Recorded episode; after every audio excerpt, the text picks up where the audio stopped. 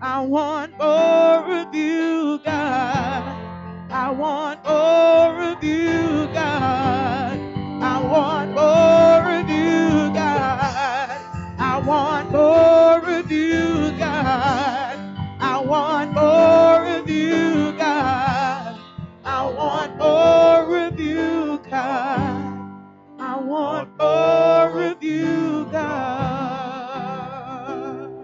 let's love Him together. Thank you, Holy God. Thank you, great and mighty King. Let your presence touch our hearts tonight. Let your inspirational, holy God, rest upon each and every one of your children. Dear God, accept our praise. Oh, Lord God, help us. You, We're living in a lost and a dying world, dear God. We want to be the light. We want to be that light, oh God. Help us, won't you please? Give us the grace of God to touch us and strengthen us and minister to our minds. In Jesus' great name, in Jesus' great name. And everybody said, Praise the Lord. And everybody said, Hallelujah. Let's give God a big hand. Thank you, Jesus. What a great God we serve. What a great God we serve. If you have a Bible, I'd like to turn your attention to Second Corinthians. Check the bathroom. Second Corinthians chapter 5.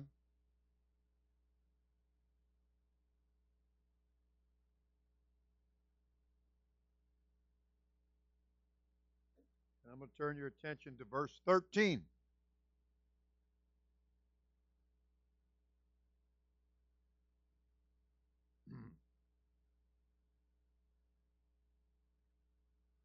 Second Corinthians 5 and 13. For whether we be beside ourselves, it is to God.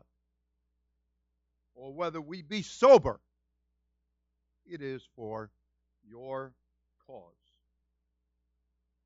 I'm uh, going to borrow a very popular phrase from Sister Mila tonight, and that is, Are you serious? So there you have it. You may be seated. The Lord bless you, and you have your title, and you're all set. she got to asking me that so much sometimes, I finally turned and I said, Have you ever known me not to be? of course I'm serious. I'm not joking. Well, I am saying to you that here the writer, the apostle, is inspired. And he says, you know, if we're beside ourselves. Now, you think of being beside yourself, there's some outstanding examples. One of them was David, to where he danced before the Lord, the presence of the Lord, until somebody who wasn't at all plugged in had their nose up in the air, had their hand on their phone and was texting, you know, and here's David, and he's just cutting a rug for the Lord. He's excited. He's happy. He's ecstatic. He's feeling joy unspeakable. And um, he's totally into what he's doing. And that's what the writer said here in verse 13. He said, For whether we be beside ourselves, David was beside himself. He that's how you would phrase that. That's how you would say that when somebody's really happy and really excited. They'll just say they were beside themselves, you know. And he said, if we're if we're beside ourselves, he said, it's to God. It's to God. And that's what David said to the individual that, you know, was so filled with bitterness and rancor and and just oh bad looking down the nose attitude. You know, while David is dancing and David is rejoicing and David's kicking up his heels and just so exuberant and happy. Like I said, you've got this person looking at him and then begin to criticize him. begin to say, Look what you're doing. You're making a fool out of yourself in front of all the young maidens in Israel and everything. And this, the writer here was inspired to say, if we get beside ourselves, it's for your benefit. It's unto God, and it's for your benefit. It's unto God. And that's what David said to this individual. He said, well, What I'm doing, I'm doing for the Lord. And he said, and as a matter of fact, stick around because I'm fixing to ramp it up. I'm going to ratchet it up. I'm going to I'm going to do worse. I'm going to really just re- you think I'm getting with it? You just ain't seen nothing yet. I'm fixing to get really happy. And then he went on to say in the latter portion of the verse, or whether we be sober or serious, he said, it is for your cause. For your cause. For your cause. You know, I wonder sometimes, I think that people are looking for something to get serious about. You hear me? I've seen people, and I'm talking about get baptized in Jesus' name, fill with the Holy Ghost. You know, they say in flying, a pilot, that the first 300 hours of flying, you have to keep a, a log book. You have to log your hours. And when you go flying or you go cross country and different things, you have to keep all that in a logbook. And uh, the first 300 hours, there's not much problem with mishaps and crashes and things of that nature because the pilots are, are so new. And so they're careful. They they're cautious because they know they're new and they're rookies and they so they're not taking chances, you know. So zero to 300 hours, not a big problem.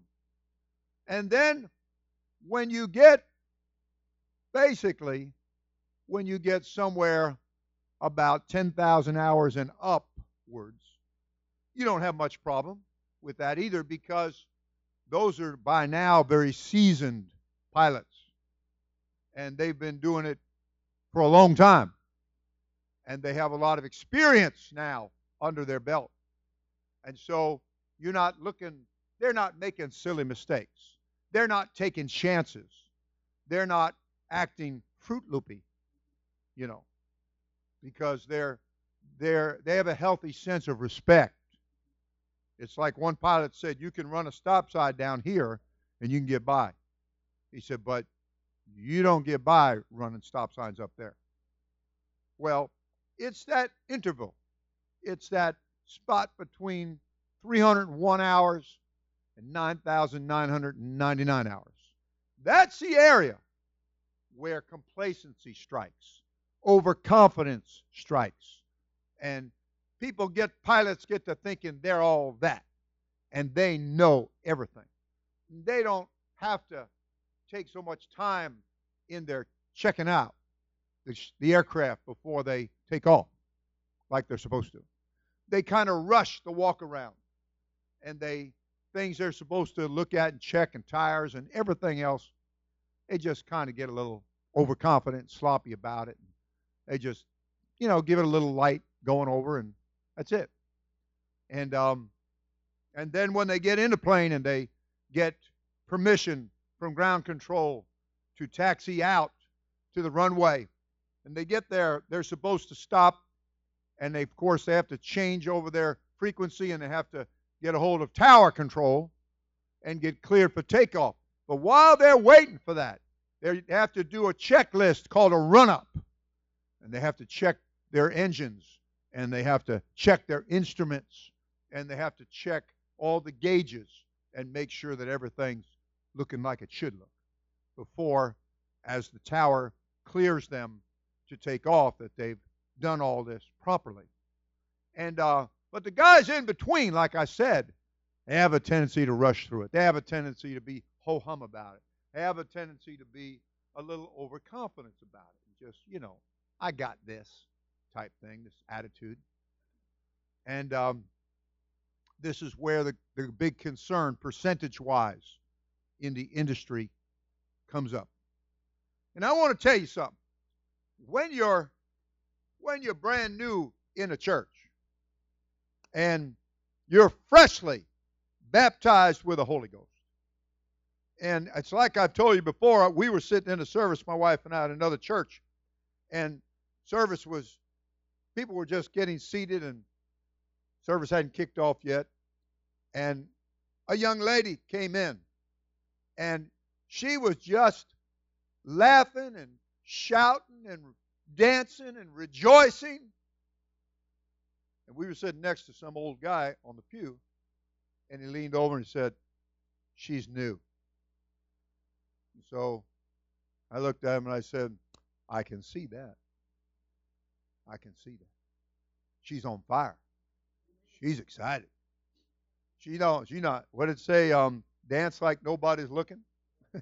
Sing like nobody's listening. I have to do that one a lot. and uh, and uh, things of that nature, you know. And in other words, you're delivered. You don't care what it looks like. You don't care what anybody else is thinking. You're not doing it under anybody else. You're doing it under God. If I'm beside myself, it's, it's to the Lord. I'm, I'm, if I'm dancing, I'm dancing unto the Lord. If I'm rejoicing, I'm rejoicing unto the Lord. My hands are up. They're up to God. I'm speaking in tongues, I'm speaking in God, in mysteries, the book said. So I'm not feeling, if I'm freshly full of the Holy Ghost, I'm not feeling all cowered down. I'm not feeling like, oh, I hope nobody's looking at me. I hope nobody's looking at me. Let me let me get my hand up. Let me dance a little bit. I don't want nobody, you know, think I'm doing anything here. Let me tell you something. David was a king. David was the number one guy in the kingdom. He had hundreds of thousands of men of war that at his signal would take heads off. You hear me? and David, David, uh, David was just beside himself. He didn't care what anybody thought, especially some bitter old woman. He wasn't worried about it at all. He said, I am going to rejoice. Now, I've seen people that, you know, they just all of a sudden get a case of wanting to be serious. They've taken up golf. And suddenly, they're Tiger Woods. They buy the gloves. They get the golf bag. They get the golf shoes. You know, they get everything. All this serious stuff here. Yes, sir. And they get so serious about it. And they're out there, friend. And they're practicing their swing. And they're watching videos to learn how to swing it better. And I mean, they just, boy, they feel like they've arrived. They feel like they've found the very thing in life. Ooh. People, it seems to me, that they they want to get serious about something. They want to get serious. And uh, there are people that go to stadiums, football games. They will paint their faces all kinds of colors, purple and orange, or you know, green and yellow, aqua, and whatever the other color is. Oh yeah, paint it, and they'll they'll they'll wear no shirt, and they'll paint a number on it or a slogan on it. They'll be in the stands, or they'll have signs like the kids did tonight in the mime. They'll have their signs and they're so serious about their team. You know, serious stuff. I told you about the two young men that grew up together, lifelong friends. And they were in their mid 20s, and they were going to a professional basketball game in Chicago back in the 90s. And uh, they got to having a discussion about who was the best player between two guys two players, and the one kid picked one player, and the other one was picking the other one, and they got into a discussion about it. And after after a while, the discussion got a little bit serious, got a little heated up, and pretty soon they got into a shoving match. And then they got into a fight. Friends, lifelong friends. And then one killed the other. Killed them. All over. Being so serious about some sport and who they felt like was the best guy. Just wanting to be so serious. And I'm simply saying to you that I think in everybody that there comes a time when you kind of sober up a little bit and you kind of have a moment of sobriety. And you the bible used the term sober minded serious minded you know and so the the joking and the jesting gets put on the back burner. And you you feel like I want to get serious. And there's something in people. They'll they'll they'll find some kind of something. Whether it's race car driving or some kind of sport. And heaven knows there's one sport overlaps another one, overlaps another one, overlaps another one, season after season after season, until it can keep your mind, if you give it over to it, completely tied up. And, uh, you know, I'm saying to you that I'm simply saying, are you serious? Do you want to be serious? Then there's nothing, nothing that is more fitting to be serious about than the work of God. We are not playing patty cake. We are not playing little games, chasing a ball, running up and down a field. We are we are not doing things that are of no value and no consequence. We are dealing with souls. We are dealing with eternal matters. We are dealing with an eternal purpose that has been delivered to us. And so, when it's the question is asked, are you serious? This is what we want to be serious about. This is what we want to be serious about. Listen to the Bible. First Thessalonians chapter 5. It's the last chapter of First Thessalonians. And verses 6. He said, Therefore, let us not sleep as do others, but let us watch and be serious. I'm going to use the word that is that sober means. Serious. But let us, verse 8, who are of the day, that's the church, that's us, be sober, be serious, putting on the breastplate of faith and love, and for an helmet, the hope of salvation. Do you know years ago, years ago, we uh, keep forgetting I don't have my walking mic on tonight.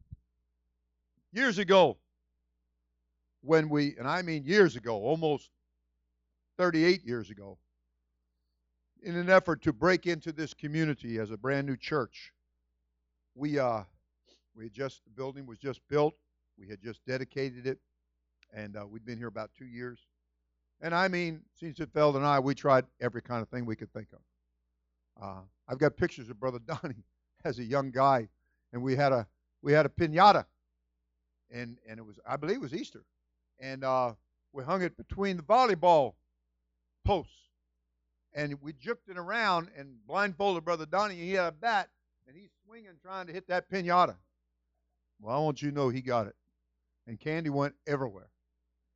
But you know, I decided that it wasn't good enough. So I hired a plane and a pilot. And I gave him candy. And I said, I want you to fly overhead and I want you to throw the candy out the window. He did, only he wasn't very accurate. We had candy across the canal. We had candy on the roof. In Florida sun melting. We did not have what we have out there now where the new building is We had weeds. We had, I mean, big weeds, uh, thorny things. We had a pasture. It had been a pasture for over 30 years. And there was every kind of junk out there. And we hadn't gotten around to it yet to cleaning it all out. Eventually we did. But at that time we didn't, and so there was candy out in the weeds. I think there was candy everywhere but where we wanted it to land. And the guy, I remember when he came back, he said, Man, he said, it's hard. You know, you're flying and you're trying to open the window and you're trying to pour the candy out all at the same time. He said, I'm sorry. I, That's all right. Don't worry about it. There were people stopping their cars on the other side of the canal, jumping out and getting free candy. I'm telling you the truth. It, it made for a great laugh. We had a wonderful time. But I'm trying to say, we tried everything. And one of the things we tried, we um, we put in a ball field, and uh, we um, we brought out one of those Coke trailers, Pepsi trailers, whatever, and for serving hot dogs and chips and sodas, and we allowed the association in town to come out and use the field, and we manned the concession stand. We didn't do it really to make money. We did it to meet people because we were brand new. And we did. We met a lot of people, made a lot of friends. We're still, many of them we still know today, of course. And uh, all in an effort, though, to bring the truth and the message to people in this community, to break the ice. But I'd seen, I'd seen, uh, I'd seen dads, little guys like this, maybe, maybe little.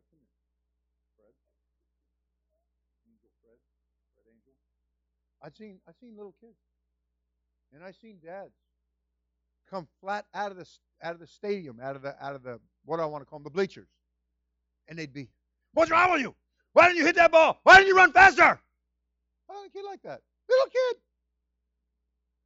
And then I seen you could be seated, thank you. And then I and then I saw I saw parents almost come to fists. They were so serious, so serious about six and seven year olds trying to hit a ball and run around and have a little fun. so serious. You'd think it was the World Series in Yankee Stadium or something. And that, you know, it was millions of dollars riding on who won the game because of Las Vegas out there, right? and don't kid yourself. When there's that much money involved, the bookies are involved. Okay? Gambling is involved. Oh, yeah. Oh, yeah. So serious. So serious. And, you know, we've got to stop and think here. If you want to get serious, and I, I, I do, I do want to. I remember, I honestly, I remember I was in the church and um, I'd been preaching for probably, I want to say 15 years, maybe something like that, 12, 15 years. And uh, my sons wanted to play golf. And so I figured, well, hey, you know, go out. And they didn't know that Dad played a little bit when he was a teenager. And uh, I said, all right, we'll go to some little course out here, and we'll let's do a just a par three, you know, and uh, for starters. But you know what? It got a hold of me. It got a hold of me. It it it began to get its claws in me. And I remember calling my brother-in-law He's a number two man, was. He's probably number one now in the state of California over immigration. And he's an ex Marine. And uh, I remember calling him because I knew he played golf. And I, I began to ask him, his name was Robert, and I began to ask him about clubs and, and get advice. And oh, I was I was just feeling to get, I'm to do this with the boys, man. I'm to get serious. I'm to really throw myself in this. And I said, Hey, what are you doing? It's a golf game. It's a club and a little white ball, and you're going to run all over the place in 90 degree weather. What are you thinking? And I realized, I said, you know, do it light, have a little fellowship, and walk away from it. It. Forget it. And that's what I did. I just, right away, I thank God, just got completely delivered from it and said, that's ridiculous. I'm not going to go to that extent. I'm not going to go to that extreme. with this thing. I'm telling you that a spirit will get into anything. A spirit will get into your chocolate milk. It'll get into your your red velvet cake. You know? A spirit will get into anything. To tie. I knew an evangelist, and he told her right here. He said he got so serious about something before church. He would play it every night before, and he was an evangelist, so he was preaching five and six nights a week at different churches. And every night, he said, for about an hour, just before church, he had a little race car set. And he'd play his race car set. Almost a 30 year old man with a wife and son playing a race car set. Huh. Wanting to be so serious about it. So serious. Until he, he, he finally woke up. And he's like, What am I doing? You know, and I'm thinking you should be in the prayer room before church, not playing a little racing game. you know? How an enemy wants to get in there. How he wants to short circuit the purpose of God in our lives. And so I asked the question Are you serious? Are you serious? I want to be serious about the right thing. I want to be serious about the work of God. I want to be serious about the purpose of God. I don't want to sleep, he said. He's talking spiritually, as others do. You know, that they're they're going back into everything that my wife and I got delivered from when we got the Holy Ghost. They're they're getting involved with everything. Do you hear me? They're they're losing convictions about anything, and they'll find some place where somebody will tell them that it's all right. It's all right. They not only do that, but then they'll post it, you know, on Instagram or something, what they're doing. Oh, yeah. Well, let us turn to 1 Timothy. 1 Timothy chapter 3. In verse 2. This is a true saying in verse 1. If a man desire the office of a bishop, he desireth a good work. A bishop then must be blameless, the husband of one wife, vigilant, serious, of good behavior, given to hospitality, and apt to teach. Serious. Got to be serious. Verse 11 Even so must their wives be grave, not slanderers serious, faithful in all things. This is in your Bible, church family. The book of Titus, chapter 1, verse 8. But a lover of hospitality, a lover of good men, serious, just, holy, temperate, or self disciplined, holding fast the faithful word as he hath been taught, that he may be able by sound doctrine both to exhort and to convince the gainsayers. Chapter 2, verses 2, 4, and 6. That the aged men, you guys that are getting grown up in the church, you're over 18 now, okay? That the aged men be serious, grave, temperate, sound in faith, in charity, and patience. Verse 4 about the women that they may teach the young women to be serious, to love their husbands when they get them, and to love their children, to be discreet, chaste, keepers at home, good, obedient to their own husbands. Does it say that? Yes, it does. now, I preach to the men, so be careful. Okay. That the word of God be not blasphemed. Young men likewise exhort Young men, likewise exhort to be serious minded. Okay? Oh, yeah. First Peter chapter 1, verse 13. Wherefore, gird up the loins of your mind, the power of your mind Be serious and hope to the end for the grace that is to be brought unto you at the revelation of Jesus Christ. Is there really some things you want to be doing when Jesus comes back? Think about that. You've heard the saying, I wouldn't be caught dead. Uh, exactly.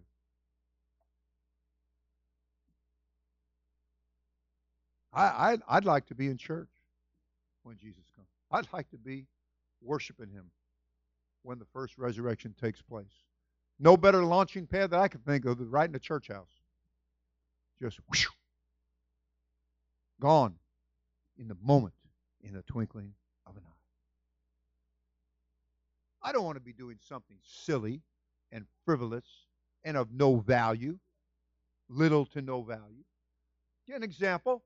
Paul said, bodily exercise profiteth little. Little. Little. Old people, they can get very serious. Oh, I gotta go to the gym, man. I gotta go to the gym. You know. I asked somebody the other day about the gym because I was laboring under the evidently false information that these men went to an all male gym. And it came out that such wasn't the case, and it was co ed. And I said, Really? I said, So there's women in this gym where you're working out? Yes, sir. I said, And of course, these women are observing standards of modesty. Right? No, sir. Everybody say spandex. Yeah. Uh huh. Uh huh. Uh huh. What you think them women are there for? They're there to catch them a man. That's what they're there for. That's what they're there for. Now you there, you there because you want to pump iron. You want to look like Arnold when he was in his prime. Yeah. Yep. Oh yeah. But they're there. They're there because they're looking for a meal ticket. They're looking for a paycheck. They're looking for somebody who's got a good paying job because they're very serious about shopping. And the manny and the petty. I heard a woman the other day, and I heard her say on the phone, whoever she was talking to, she said, Well, I know one thing, he better get me my child support. And basically, she was talking about because she was going shopping. Oh, yeah. You just think that, you know, it's all about your muscles. No, it's all about your fat wallet. it's all about your paycheck, pal. You know, there are three women to every one guy. That's pretty much the ratio.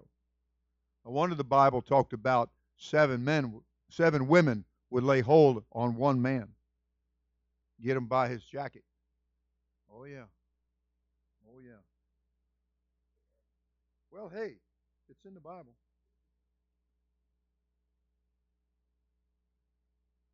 So he said, as obedient children, not fashioning yourselves according to the former lusts in your ignorance, former strong desires when we were lacking in knowledge. But now, we've been enlightened. We've been given the Holy Ghost. So, why are we going to go back to beggarly elements? Why are we going to put our hands in handcuffs and our feet in stocks? Why are we going to go get entangled again in the affairs of this life? You want to be serious? There's a whole lot in this church to be serious about. My wife came home the other night. She said the church is filthy. I said, It is? She said, Well, you know, it looks okay. She said, But I'm telling you, I said, it needs a deep cleaning, huh? She said, Yeah, it needs a deep cleaning. See, the problem is a lot of people don't see dirt. My wife sees dirt. I think she can see dirt where there is no dirt. Be quite frank about it. And uh, you know, we she's serious about cleaning. She's serious about the church looking spick and span and sparkling. She's serious about putting your best foot forward when people come out to the house of God. She's serious about that presentation. You know, you only get one shot to make a good first impression. Because the next time, it's the second time around or more. You only get one one, and that's it. I don't know if you saw the thing in the newspaper the other day, but the dad was explaining to his son about because Mother's Day was coming up and all that, how to how to treat a woman. And he said, number one, he said, never tell them they're fat. He said, number one, he said, never criticize their hair. Number one. And he, he must, he like named 40 number ones. And after a while, the kid is like, he said, Is this ever going to end? he said, Oh, we just getting to the good part. Oh, yeah. Oh, yeah. So, you know, there are things to be serious about, and the church is full of them. We, we really have something that's important. We really have something that matters. Because in that day, nothing else is going to matter. Not going to matter if you climb the highest mountain. Did you read in the paper the other day about they, they had an accident up on uh, Mount Everest, five miles up, right? 26,000 feet, tallest mountain in the world. And the Sherpas of the Himalayas had brought these people up there because they wanted to go to the top, you know, and plant their flag and wave their colors and take their selfies and all of that. Well, the problem is, on the way up there, there was an avalanche. And as I said this morning, it came and swept them all away. Sherpas and all, guides and all. Not going to matter in that day if you climb Mount Everest. Not going to matter if you sailed around the world. It's not going to matter if you got your name in the Guinness World Book of Records because you ate more hot dogs than anybody else. You know.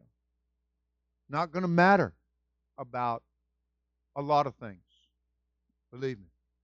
It's going to matter. Oh, it's going to matter if you're baptized in Jesus' name. And we've got one to baptize tonight. It's going to matter if you have received the gift of the Holy Ghost.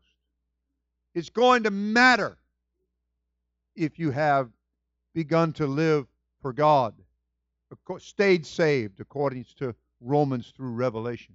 It's going to matter. It's going to matter. You want to do sports? We run races. We're running a race here. And only one's going to win one body of Christ. And that, that body of Christ is for everybody, everywhere. And that crown is incorruptible. They run. Oh, they're so serious. They're out there at the crack of dawn, and they're lining up, and they're getting ready to go on a 26 mile marathon.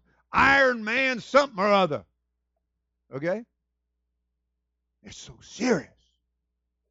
They buy special shoes that cost hundreds of dollars.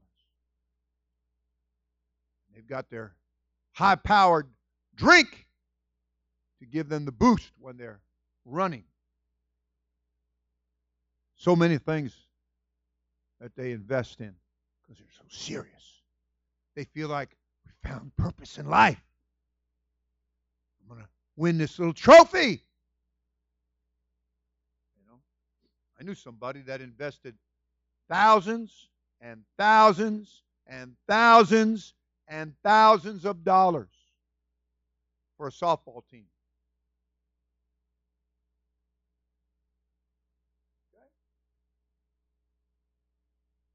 And when they win the championship, they get a trophy that costs less than a hundred bucks. Plastic. They run, the book said, for a corruptible crown. He said, You be running for an incorruptible crown. And you want to run. He said, So, so run. You want to run. And you don't want to be You don't want to be beaten against the air. He said, We're not beaten against the air. He said, If we're sober, we're we're we're serious. We're we're that unto God. If we're beside ourselves, rather, we're that unto God. And if we're serious, we're serious for your sake. You know. There are places Jesus could have gone. There are things he could have done. Paul the apostle said he could he could have done things that the other apostles did, but he didn't. Because of the grace of God that was in his life and that he labored more abundantly and that he decided to say no to this and say no to the other. He decided what was important. What was important. What was important. For me, what's important for these young people is just what they were doing tonight. For them to sing, be trained to sing to the Lord, to mime to the Lord, to play instruments to the Lord, to, to quote God's word. And I forgot to tell you here at Belgrade, but I, we're going to start a contest, and I'm going to give $100 for the one that can quote the most scriptures. Okay? So start learning your scriptures. I told them the same thing in Fort Myers. Okay? That's important for you to be able to quote God's word. I told a young lady today in a store, and uh, she said, You just come from church? I said, Yes, I'm a senior pastor. I did. And so she told me that I said, You you uh, you sound like maybe you read the Bible a little bit. She said, Yes, I have. And I said, Then you could probably tell me what Acts chapter 2, verse 38 it says. And her smile got real big, and she got real embarrassed.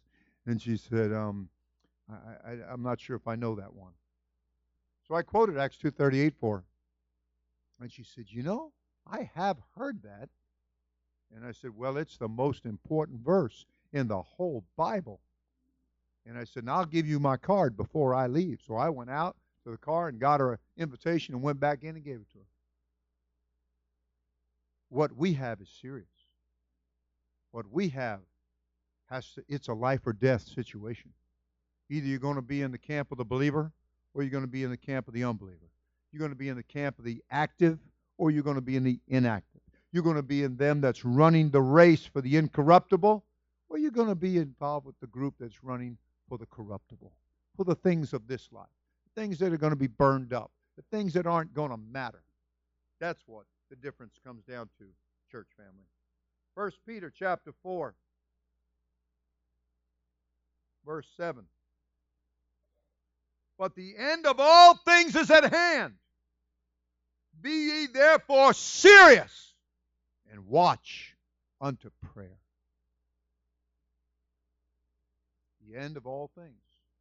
You and I are living in the end of the last days. Acts chapter 2 was the beginning of the last days. We're 2,000 years down the road from that. We're living in the end of the last days. He said, The end of all things is at hand.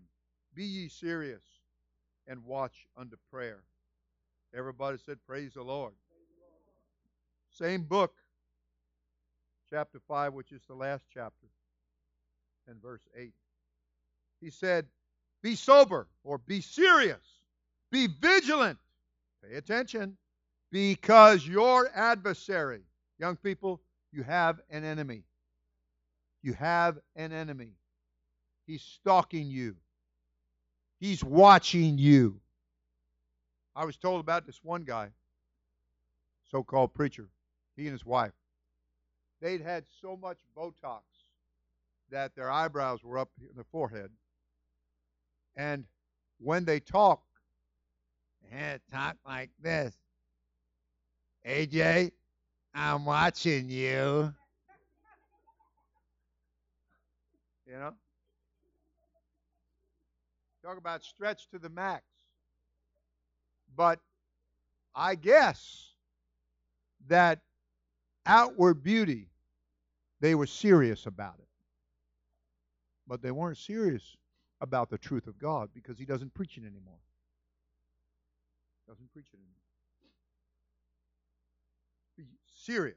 Be vigilant because your adversary, the devil, tells you who your adversary is. As a roaring lion. I would tell you about the Right out here at Lion Country Safari, where it costs you two paychecks to get in, maybe one to get out. You know, all the animals are out there. And they tell you, keep your doors locked, keep your windows up. And a dad went out there with his wife, two children in the back seat, you know, like eight and ten years old. And he's they're riding and they're going along the road. And he's looking out there and he sees the lions. And the lions are out there in the sun. So they're just soaking up the rays. They're chilling. You know, they're just kind of laying there. Flies are buzzing around. Just a kind of a lazy day. And uh, but the the lions had their lazy eye on this guy. And this guy stops the car, puts the window down. He's going, hey, hey, hey, trying to get the lions to move, to show a little life. Nothing's happened. Lion look at him like, you crazy, man. What's wrong with you, dude? So he says, all right. And he's got his video camera. So he gives the camera to his wife. He says, here, you video everything. He gets out of the car and he goes out towards the lions.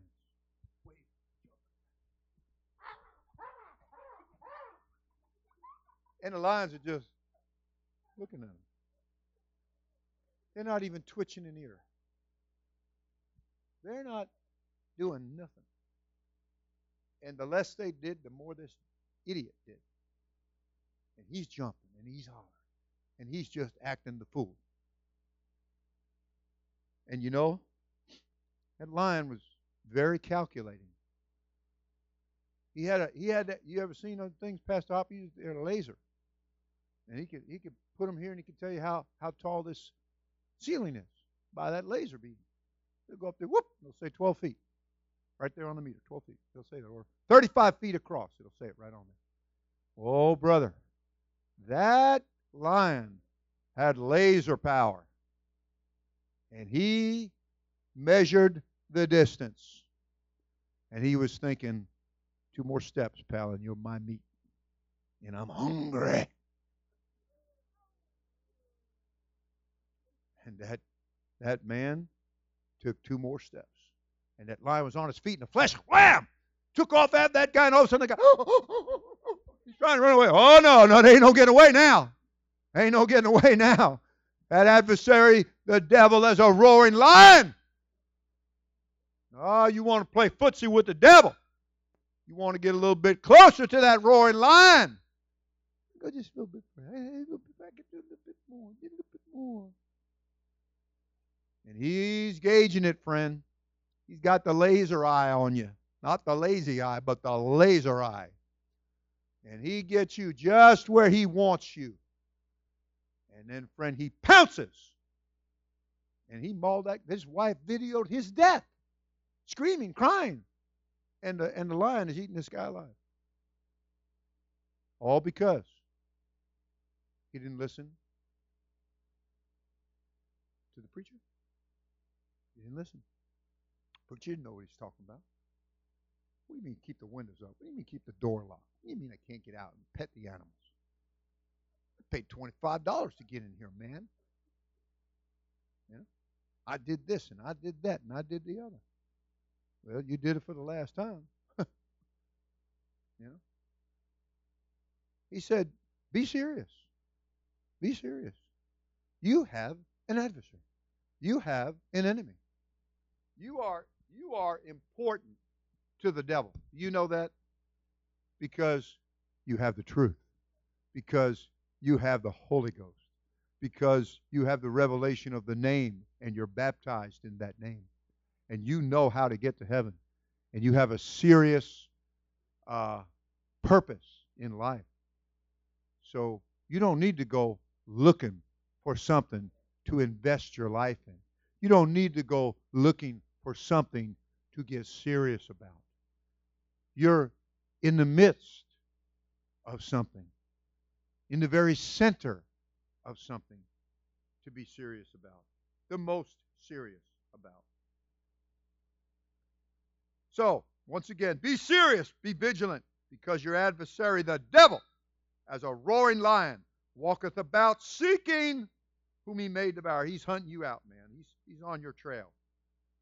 Whom resist steadfast in the faith, in the doctrine, knowing that the same afflictions are accomplished in your brethren that are in this world. You're not the only one going through it.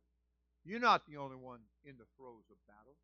You're not the only one that's trying, I hope, that's trying every day to strive against sin, to strive against silly nonsense, to resist getting pulled into and involved in things that just really don't matter, and that you'd rather refocus your the loins of your mind, the power of your mind on what you're called to. Oh yeah. Everybody said praise the Lord.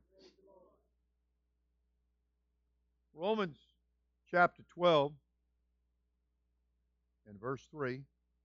This word is soberly. L Y adverb. I'm closing. Sister Williams is getting ready to rescue me. 12 and 3. And be not conformed to this world, but be ye transformed by the renewing of your mind. Every day, Lord, help me. Renew me every day. That ye may prove what is that good and acceptable and perfect will of God. For I say, through the grace given unto me, to every man that is among you, every man that is among you, you have responsibility, men, not to think of himself more highly than he ought to think, but to think seriously. Are you serious? I hope so. According as God hath dealt to every man the measure of faith.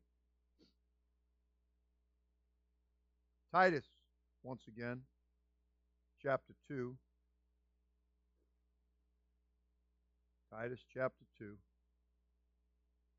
verse 13. Looking for that blessed hope and glorious appearing of the great God and our Savior, Jesus Christ. Verse 12, teaching us that denying ungodliness and worldly lust, denying, denying, denying, we should live seriously, righteously, and godly. Where? In this present world. Right here, right now. You want to take us on, devil? Right here, right now. We're ready to live for God. We're ready to let our light shine. We're ready to put our foot down and our hands up. We're ready to be obedient and in subjection and submission. We're ready to be the army of the Lord. And all of it by the grace of God, by the grace of Almighty God. I'm finishing 1 Timothy. 1 Timothy.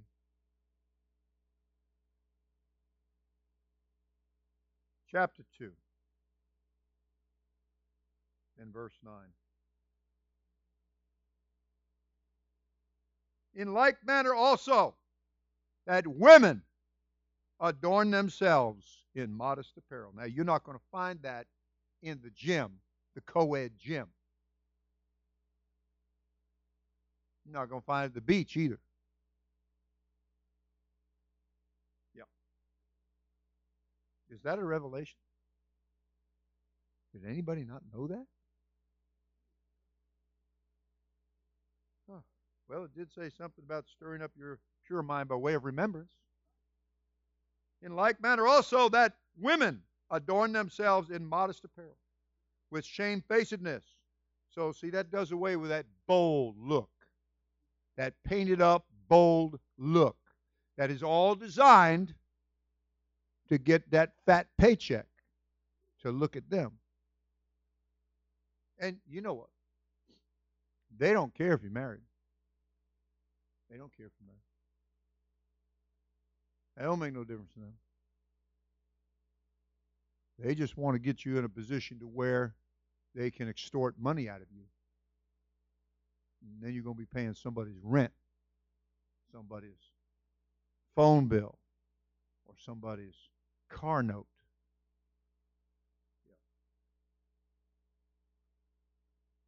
Shamefacedness, ladies, and seriousness, not with broided hair. And what that means is braided hair with jewelry in it.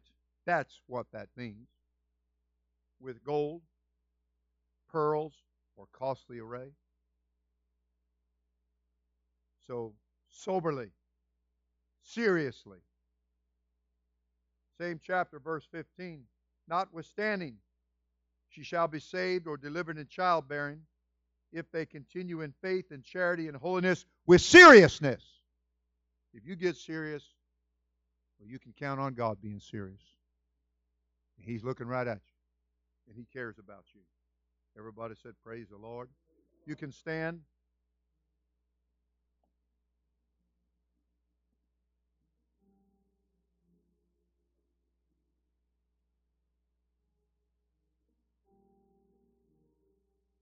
The Apostle Paul, who said he could have done a lot of things that a lot of people were doing, but he was cutting off things so he could focus more and more. More and more of his life could go to the work of God, to the salvation of souls. And uh, He said in Acts chapter 25, or 26, I mean, and verse 25.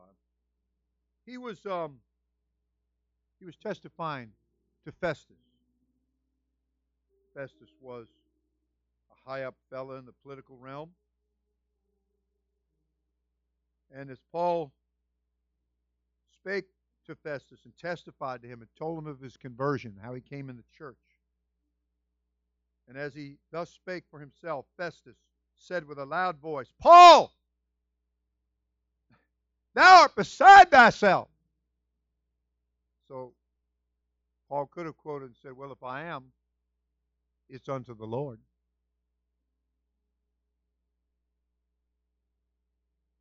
And he said, Much learning doth make thee mad.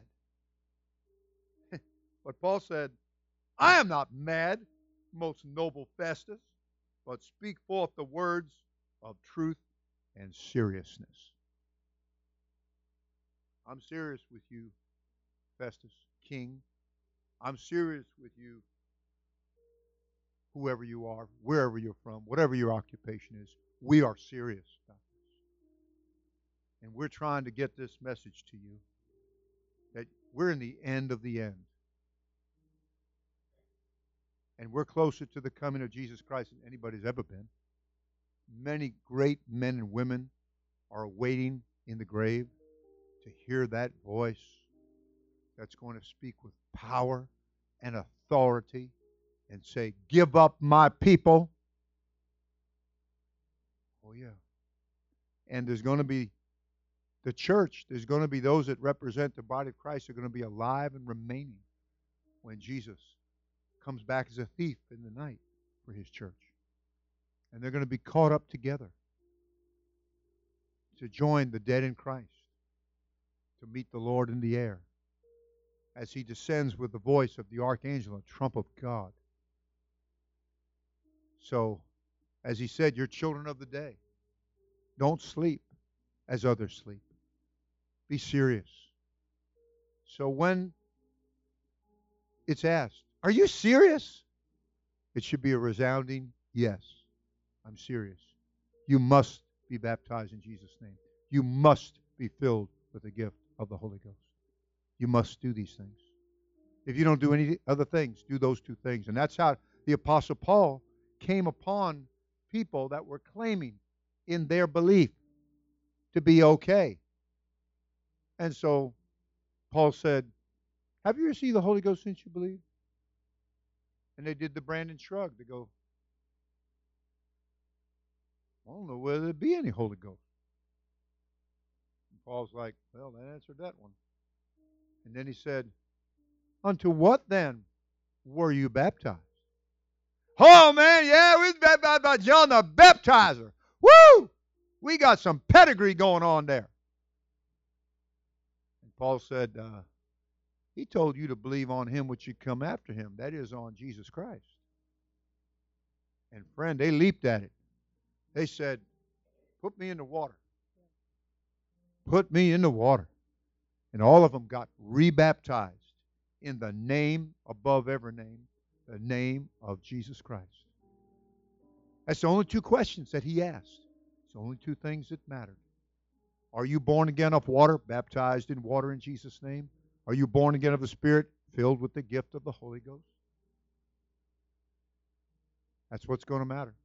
Don't forget, the Bible said in an attempt to convey to us in biblical form, said they were all at the marriage supper of the Lamb, having a big old time. And there came in one. He wasn't in the right look. There was something about him that gave him away. He's kind of like that frog that got in our house the other night. Kind of snuck in there. And we were like turning on lights and moving furniture and got something to try to sweep him out the door. But we were dealing with the invisible frog. Where he went, I do not know. And uh, nonetheless, this guy, there was something about him. And they said, Friend, how did you get in here? You're not baptized in Jesus' name. You don't have a you don't have the wedding garment on. And they said, called over a couple of I would imagine big angels, and said, Take him and cast him out. And said, Into outer darkness. Said, There will be weeping and gnashing of teeth. You're not going to get around this. Jesus said, I'm the door. You going to ask the Lord, Are you serious? Go ahead and ask him that. He's serious. Oh, he is serious. He is so serious. There's no joking with our God. He has a great sense of humor, but as my wife says, but but he's not joking. It's like one guy said, if you're joking, say so. Giving a guy a way out. And, you know, nothing to joke about on this. Everybody said hallelujah. Let's lift our hearts with our hands. We're going to worship the Lord.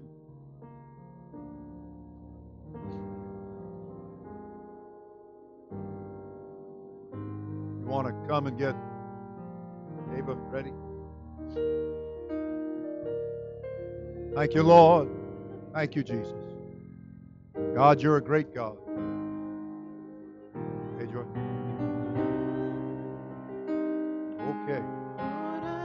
Go ahead. Go ahead. You can go. Lord, I offer my life to you.